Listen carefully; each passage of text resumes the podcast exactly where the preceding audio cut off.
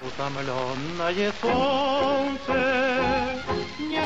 Встретишь ветерочка, милая в садочке. Темная ночь, только пули.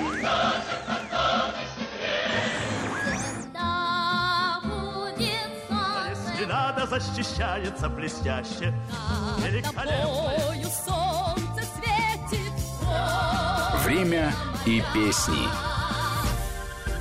Какие песни? Такое время. Здравствуйте, уважаемые слушатели. В студии Вести ФМ Марат Сафаров и Гия Саралидзе. Марат, приветствую. Приветствую, Гия. Программа «Время и песни». Сегодня 1956 год. Ну, конечно, когда мы слышим этот год, если из политических, особенно внутриполитических событий, это, конечно, 20-й съезд КПСС. На закрытом заседании 20-го съезда первый секретарь ЦК КПСС тогдашний Хрущев делает секретный доклад. Он такой удивительный секретный доклад – только перед советскими участниками съезда делался, но как-то так получилось, что этот секретный доклад очень скоро опубликован американским правительством. Буквально 4 июня он появляется 1956 э, года.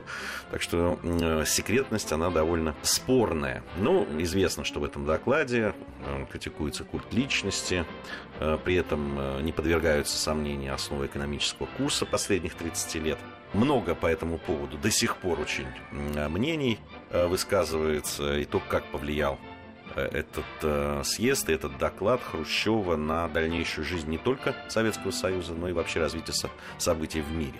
Вообще жаркий год с политической точки зрения венгерские события 1956 года, вот советских войск, по этому поводу тоже много версий. Но наша программа не об этом, существуют на нашей радиостанции программы, о которых мы подробно говорим как раз о политических. Но для того, чтобы показать, что происходило в этом году, конечно, не вспомнить об этом нельзя.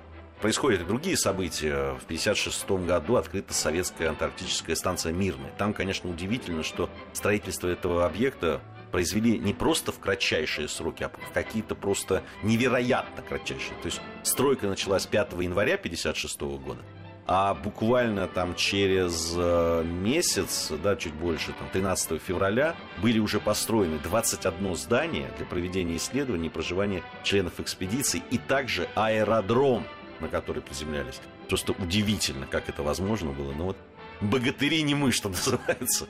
В 1956 году советские инженеры удивили, удивили весь мир новой моделью пассажирского лайнера. Речь идет о реактивном самолете Ту-104 демонстрировали эту модель в авиасалонах. Она производила, конечно, абсолютный фурор везде. Первый регулярный рейс э, лайнер совершил по маршруту Москва-Омск-Иркутск.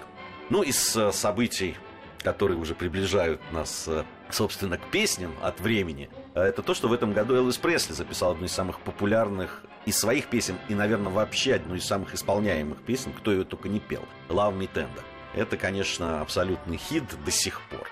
Я так понимаю, что первый сюжет, о котором мы сейчас будем говорить, тоже связан с иностранцем, но как бы иностранцем, что называется, у нас.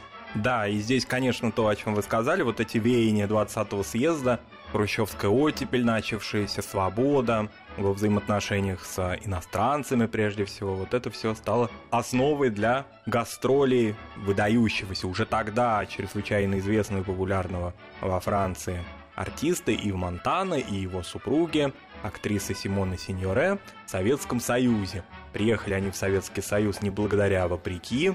Дело в том, что, ну, Ив Монтан, конечно, артист левых взглядов, это было уже очевидно, и в 1950 году он подписывает инициированное французской компартией Стокгольмское воззвание о запрещении ядерного оружия, участвует в других акциях, таких близких коммунистическим, хотя в Коммунистической партии Франции он не состоял и вообще ни в каких партиях никогда не состоял как мы потом скажем, э, менял свои политические взгляды, но в 50-е годы он такой абсолютно левый артист, и этим импонировал... Левый не в смысле плохой. Не в смысле, да, плохой. Левых взглядов. И правый не в смысле, потом ставший правым, не в смысле хороший, да. Это все политические его, так скажем, ориентиры.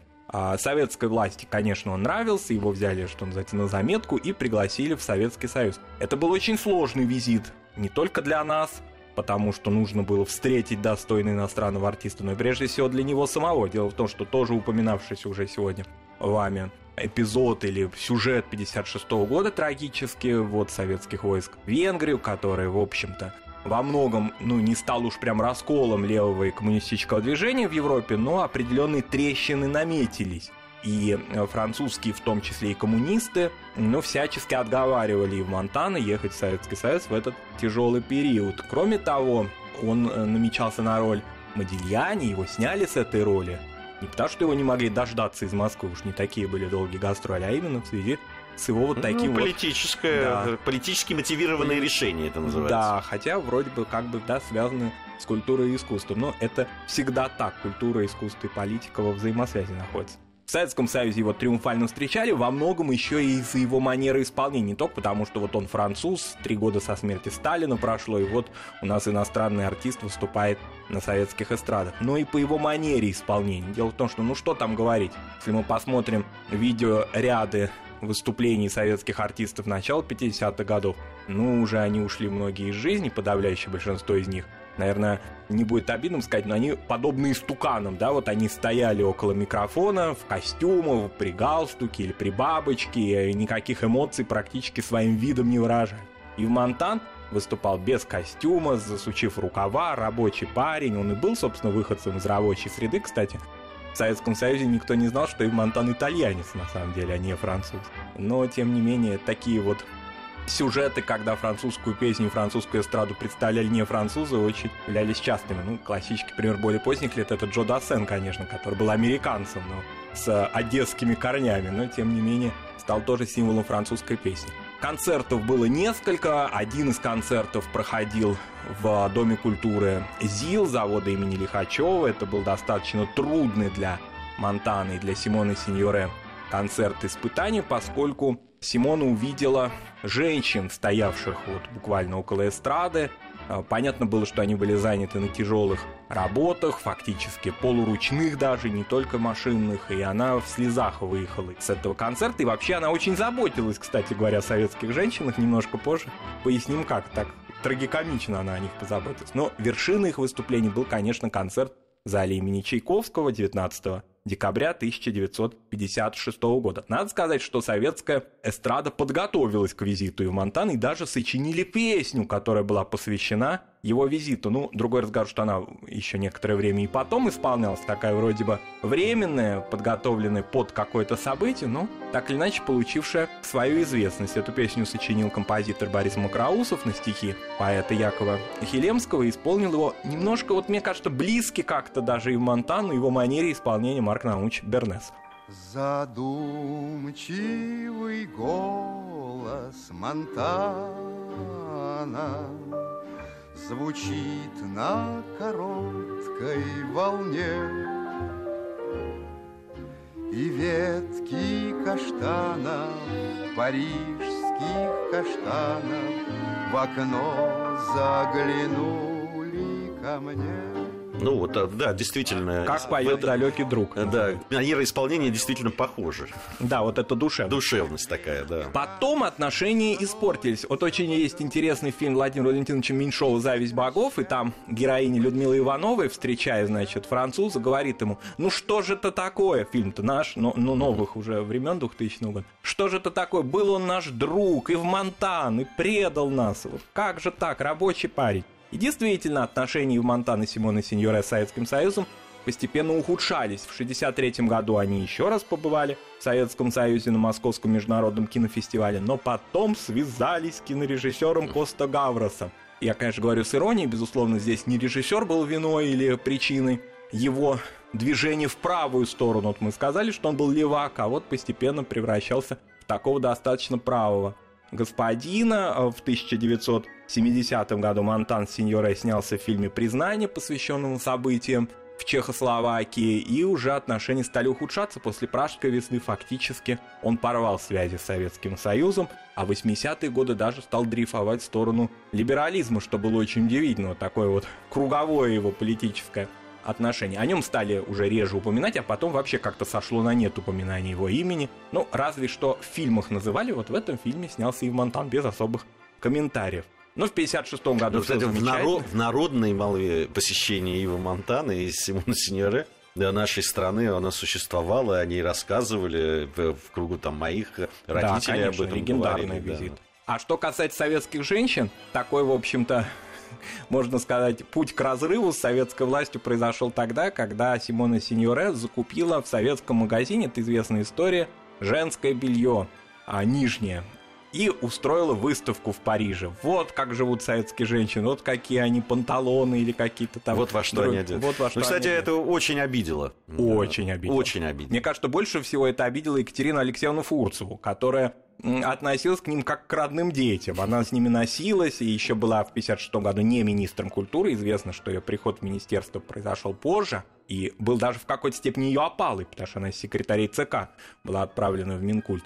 Ну, уж, конечно, она и в последующем всегда опекала эту пару, а вот они так ответили советским женщинам во главе с Фурцевой. Но сегодня мы не об этом, а, конечно, об одной из самых знаменитых песен в Монтана, которая была известна в Советском Союзе. Ее, ну я бы не сказал, исполняли, потому что французский язык, понятно, большая часть людей к 50-м годам уже не знали совсем, но тем не менее она стала популярной. Это, конечно, «Под небом Парижа». Sous le ciel de Paris s'envole une chanson.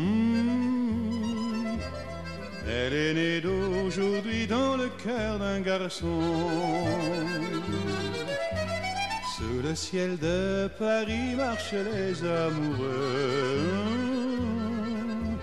Leur bonheur se construit sur un air fait pour eux. Sous le pont de Берси, un philosophe assis Ну, интересно, что был даже снят фильм «Поет Ив Монтан», такой документальный, да? да? Документальный фильм-концерт, что ли, на гастролях. Юткевич снимал его, большой режиссер. Двинемся дальше. Выходит фильм «Весна на Заречной улице» режиссера Марлена Хуциева, Феликса Миронера. Ну, наверное, фильм многие видели. Действительно потрясающий, добрый и музыкальный фильм, в том числе замечательные песни там звучат. Замечательный, конечно, актер играет Николай Рыбников, и, наверное, это одна из самых лучших его ролей, безусловно. Да, в общем-то, его судьба в кинематографе не сложилась, по большому счету. Хотя как не сложилась, если мы о нем через 60 лет говорим, наверное, да, он остался в истории кино. Просто вот за ролями вот этих рабочих ребят, которые были популярны в советском кинематографе в 50-е годы, как-то он дальше не вышел из этого амплуа.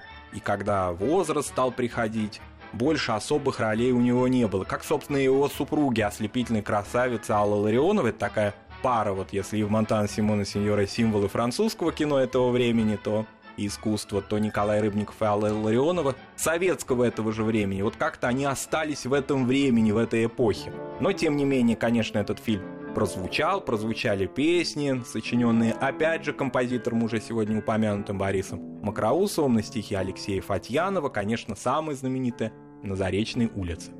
Когда весна придет, не знаю, пройду дожди, сойду снега, но ты мне улица родная и в непогоду дорога на этой улице улице подростком Гонял по крышам голубей. И здесь на этом перекрестке С любовью встретился своей. Да, такая, опять сохраняется вот эта душевность. Душевность, да, актерская манера исполнения. Причем интересно, что соло на гитаре в этой песне исполнил друг Марлена Хуциева, будущий режиссер, крупный, очень известный Петр Ефимович Тодоровский, работавший оператором на этой картине. Да, кстати, об этом мало кто знает. Замечательный впоследствии режиссер, начинал как оператор. Да, он был очень знаменитым оператором на Одесской киностудии. Режиссеры очень любили с Тодоровским работать, но потом он дебютировал как кинорежиссер и создал множество замечательных Блистательных фильмов, фильмов да. да. Ну, вообще, в 1956 году малокартине уходит, уходит, э, все больше снимается фильмов, получают они в том числе мировое признание. Получают призы. Мы, когда будем говорить уже вот пойдем в следующие года, что ли, да. там будет действительно. Ну вот, в частности, в 56 году выходит фильм «Мальва» по мотивам рассказов Максима Горюкова. И исполнительница главной роли латвийская актриса Дзидра Риттенберга получает знаменитый кубок Вольпе, приз Международного кинофестиваля в Венеции за лучшую женскую роль. Да, это замечательная актриса, супруга Евгения Урбанского. У нас сейчас время новостей. А после мы вернемся с Маратом и продолжим нашу программу. Время и песни. Время и песни. Какие песни? Такое время. Продолжаем программу. Напомню, это песни и время. 1956 год. Еще одна, наверное, душевное, да, душевное исполнение и очень такая вкрадчивая манера песни, о которой мы сейчас будем говорить. Да, и работает на картине Леонида Лукова «Разные судьбы» признанный уже мастер советской эстрады Никита Владимирович Богословский. Фильм вообще пронизан любовью. Здесь киноведы, историки кино подчеркивают это, поскольку в главной роли Леонид Луков снимает актрису Татьяну Пелецкую, известно о их, ну я бы не сказал романе, но о глубокой симпатии уже пожилого режиссера, большого мастера советского кино к юной дебютантке Татьяне Пелецкой, тоже красавица. Вообще это период красавиц в советском кино, когда, может быть, какие-то вот там актерские качества или что-то, оно, может быть, уходило на второй план, но самым главным критерием при выборе актеров были их прежде всего внешние данные. Советский Голливуд, можно сказать, продолжался в 50-е годы, и, конечно, тонкостью, лиризмом, любовью режиссера к своей актрисе весь этот фильм пронизан. И музыка красивая. Ну, Никита Богословский мастер, собственно, тут не убавить, не прибавить, и мастер именно душевных песен и актерского исполнения. Хотя актер Бруно Френдлих, который исполнял роль вот этого Рощина, а песня называется «Песня Рощина», не исполнял вокальную, значит, свою партию в фильме. Он не был поющим актером. Это отец известнейшей нашей выдающейся актрисы Алис Брунны Френдлих, актер Александринского, или как тогда говорили, театра имени Пушкина в Ленинграде. Поэтому за него поет актер Александр Борисов, песня на стихи Николая Доризо, тоже очень плодовитого и успешного поэта-песенника времени, называется «Песня Рощина». Почему ты мне не встретилась, юная, нежная, в те года мои далекие, в те года вешние голова стала белою. Что с ней я поделаю? Кстати, у этой песни же и другой исполнитель был. И, и более известный, известный, более популярный. Да, Марк Науч Бернес ей придал второе рождение и, собственно, всегда в репертуар на протяжении многих лет включал. Надо сказать, что Богословский, мы об этом уже говорили, Луков, Бернес были близкими друзьями. И, собственно говоря, даже какая-то была версия такая, во всяком случае, Пелецкая об этом упоминает, что Марк Наумч э, планировался на главную роль в этом фильме, но вот получилось иначе, и мы увидели в этой, в этой картине очень такую мастерскую работу Бруно Френдлиха. Он снимался достаточно мало, и поэтому каждая его роль на вес золота. Ну, сейчас мы продолжим, конечно, кинотему, и песни из этой картины поются до сих пор в разном исполнении, да и сам фильм абсолютно живой, он смотрится, я, конечно, говорю о фильме Эльдара Рязанова «Карнавальная ночь». Лидер проката 1956 года с Людмилой Гурченко в главной роли. Оглушительный успех просто э, этой картины в 1956 году. Вообще посмотрело 46 миллионов человек. Ни один год э, после этого не обходился без показа «Карнавальной ночи». Вплоть до сегодняшнего времени. До сегодняшнего времени, да. Потрясающая музыкальная комедия. Шутки из нее разошлись просто на цитаты. Исполнительское мастерство, да, там не только Гурченко. Сказать, что она главная звезда, наверное, да, этого фильма. Хотя звезд там много. Игорь Ильинский. Игорь Ильинский, наверное, все-таки даже более известен в своей вот этой роли. Потрясающий фильм. Конечно, э, музыка, которая э, звучит в «Карнавальной ночи», а это такая музыкальная комедия, она до сих пор жива. Да, и это считается, что это главная, первая главная роль. Людмила Гурченко, ну, на самом деле, она дебютировала в кинематографе в том же 56 году. В картине тоже очень музыкального режиссера, мы о нем, вероятно, будем еще говорить неоднократно, Яна Фрида, на Ленфильме работавшего «Дорога правды», но этот фильм не прозвучал, а вот прозвучала, конечно, «Карнавальная ночь». Причем все не благодаря, вопреки, опять же, Людмила Марковна не планировалась на главную роль. Была такая актриса Людмила Касьянова, она была из самодеятельности. Вот, может быть, мы бы не узнали фамилию Гурченко, а узнали совсем другую фамилию. А ее Эльдар Рязанов планировал на роль. Но надо сказать, что в этой картине Эльдар Александрович Рязанов, безусловно, режиссер, и это его произведение, но огромную роль в создании этого шедевра советской кинокомедии сыграл Иван Александрович Пырьев. Он курировал эту картину, опекал молодого Рязанова. Для Рязанова тоже это была по большому счету первая большая работа. Он снял с Василием Катаняном о Сахалине такой документальный фильм. Еще было несколько работ. Он уже достаточно давно окончил в ГИК к тому времени.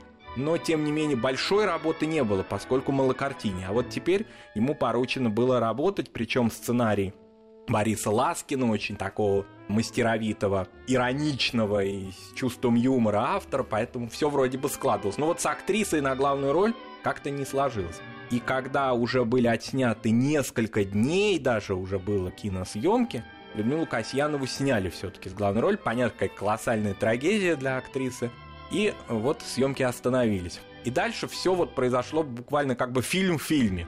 А Людмила Гурченко шла по коридору Мосфильма, и вдруг открылась дверь, и из нее выбежал Пырьев. Ну, все, кто помнит Ивана Александровича, а если кто уже не помнит его, то помнит какие-то киномифы и рассказы о нем, такой образ создается эксцентричного, энергичного, агрессивного, просто какого-то вихря человека, несмотря на возраст. Он забегает, значит, выбегает, вернее, в коридор, хватает ее буквально за руку и говорит, это в ваших интересах. Ее сразу же заводят в кинопавильон, гримируют, подбирают платье. Опять же, значит, и с платьем было не очень хорошо, потому что и с прической, и со светом, потому что оператор не очень хорошо снял. Но, тем не менее, все-таки она стала играть в этой роли, как-то потихонечку, постепенно раскрываться. Роль, конечно, была и блистательная, и звездная, и с другой стороны, в определенной мере, вот мы уже говорили сегодня о Рыбникове, мы говорили о Леониде Харитонове в свое время, об Алле Ларионовой, которые стали заложниками своих образов. Людмила Марковна тоже на долгое достаточно время осталась в этой роли. Потом была девушка с гитарой через несколько лет снятая. Файнциммером, таким режиссером, но тоже это вот все образ поющей молодой девушки. Из него она никак не могла выйти на драматические роли, которых она жадно уже ждала, но вот все режиссеры в ней видели исключительно такую Людочку Крылову, легкую, комедийную, поющую. И все это было очень сложно. Но и кроме того, определенную роль играли и какие-то ее проблемы личные. Ну, в общем-то, был простой очень долгий. К песням из этого фильма она относилась вот как Муслим Магомаев в «Королеве красоты», наверное, да? Как к тому, что просто ста- стало символом, или вот как говорила Файнгер Раневская, это мои мули, да, мули не нервируй меня. То же самое, ассоциативный ряд ее, конечно, раздражал. Но с другой стороны, в этом году я был в удивительном музее-квартире Людмилы Марковны, созданном ее супругом Сергеем Михайловичем Сениным. И там сразу же, буквально при входе, платье из «Карнавальной ночи». Оно не из фильма из самого, но из «Карнавальной ночи 2». Но муфта историческая, 56 -го года. И вот Людмила Георгиевна берегла ее в течение почти 50 лет. Значит, что-то все-таки э, было связано с этой картиной, с этим дебютом, с этой оглушительной на весь Советский Союз славой. Ну, надо послушать нам песню, наверное, самая известная песня из этого фильма, хотя там много известных, но песенка о хорошем настроении, наверное, просто визитная карточка этого фильма. Если вы нахмурясь выйдете из дома, Если вам не в радость солнечный денек, Пусть вам улыбнется, как своей знакомой, С вами вовсе не знакомый встречный паренек, И улыбка, без сомнения, вдруг коснется Всем известная, конечно, песня, а немножко о создателе, все-таки кто написал эту песню. Да. Об этом всегда, кто поет, то знает. А вот Да, при том, что авторы так немножечко да, в тени остались. Анатолий Лепин, композитор, мы о нем уже говорили. Это латвийский автор, живший уже в это время в Москве, в знаменитом доме композиторов на улице Огарева. Я совсем недавно прочитал интересную книгу «Дом ста роялей», которая посвящена этому дому, удивительному дому композиторов, построенному в самом начале улицы Горького, а нынешний Тверской в переулке по инициативе Исаака Дунаевского в середине 50-х годов, вот примерно в это же время. И вот в нем Лепин жил, в этом доме он творил. А стихи этой песни двойные, два поэта. Вот кажется, многие подумают, как это так могут два поэта создать одно произведение. Ну, в песенном жанре это э, очень часто происходило. Работали, например, вместе Игорь Шаферан и Михаил Танич, и это у некоторых вызывало иронию, но тем не менее так происходило. Здесь работали Вадим Коростылев и Владимир Лившиц. Надо сказать, что Владимир Лившиц – это отец очень известного литературоведа Льва Лосева, автора классической монографии о Иосифе Бродском, то есть это такая литературная известная семья, это мастера, в общем-то, и композиторы, поэты собрались мастеровиты. Может быть, поэтому каждое слово и каждая нота на своем месте здесь. И это стал всенародный хит. Да, безусловно, всенародный хит. Это был 1956 год. Конечно, не обо всем мы рассказали, что в этом году происходило, что во времени, что в песнях. Ну, такой задачи, я еще раз повторяю, мы и не ставим. Марат Сафаров, Гия Саралидзе были в студии Вести ФМ. Надеюсь, что совсем скоро мы с вами, друзья, вновь встретимся. Время и песни.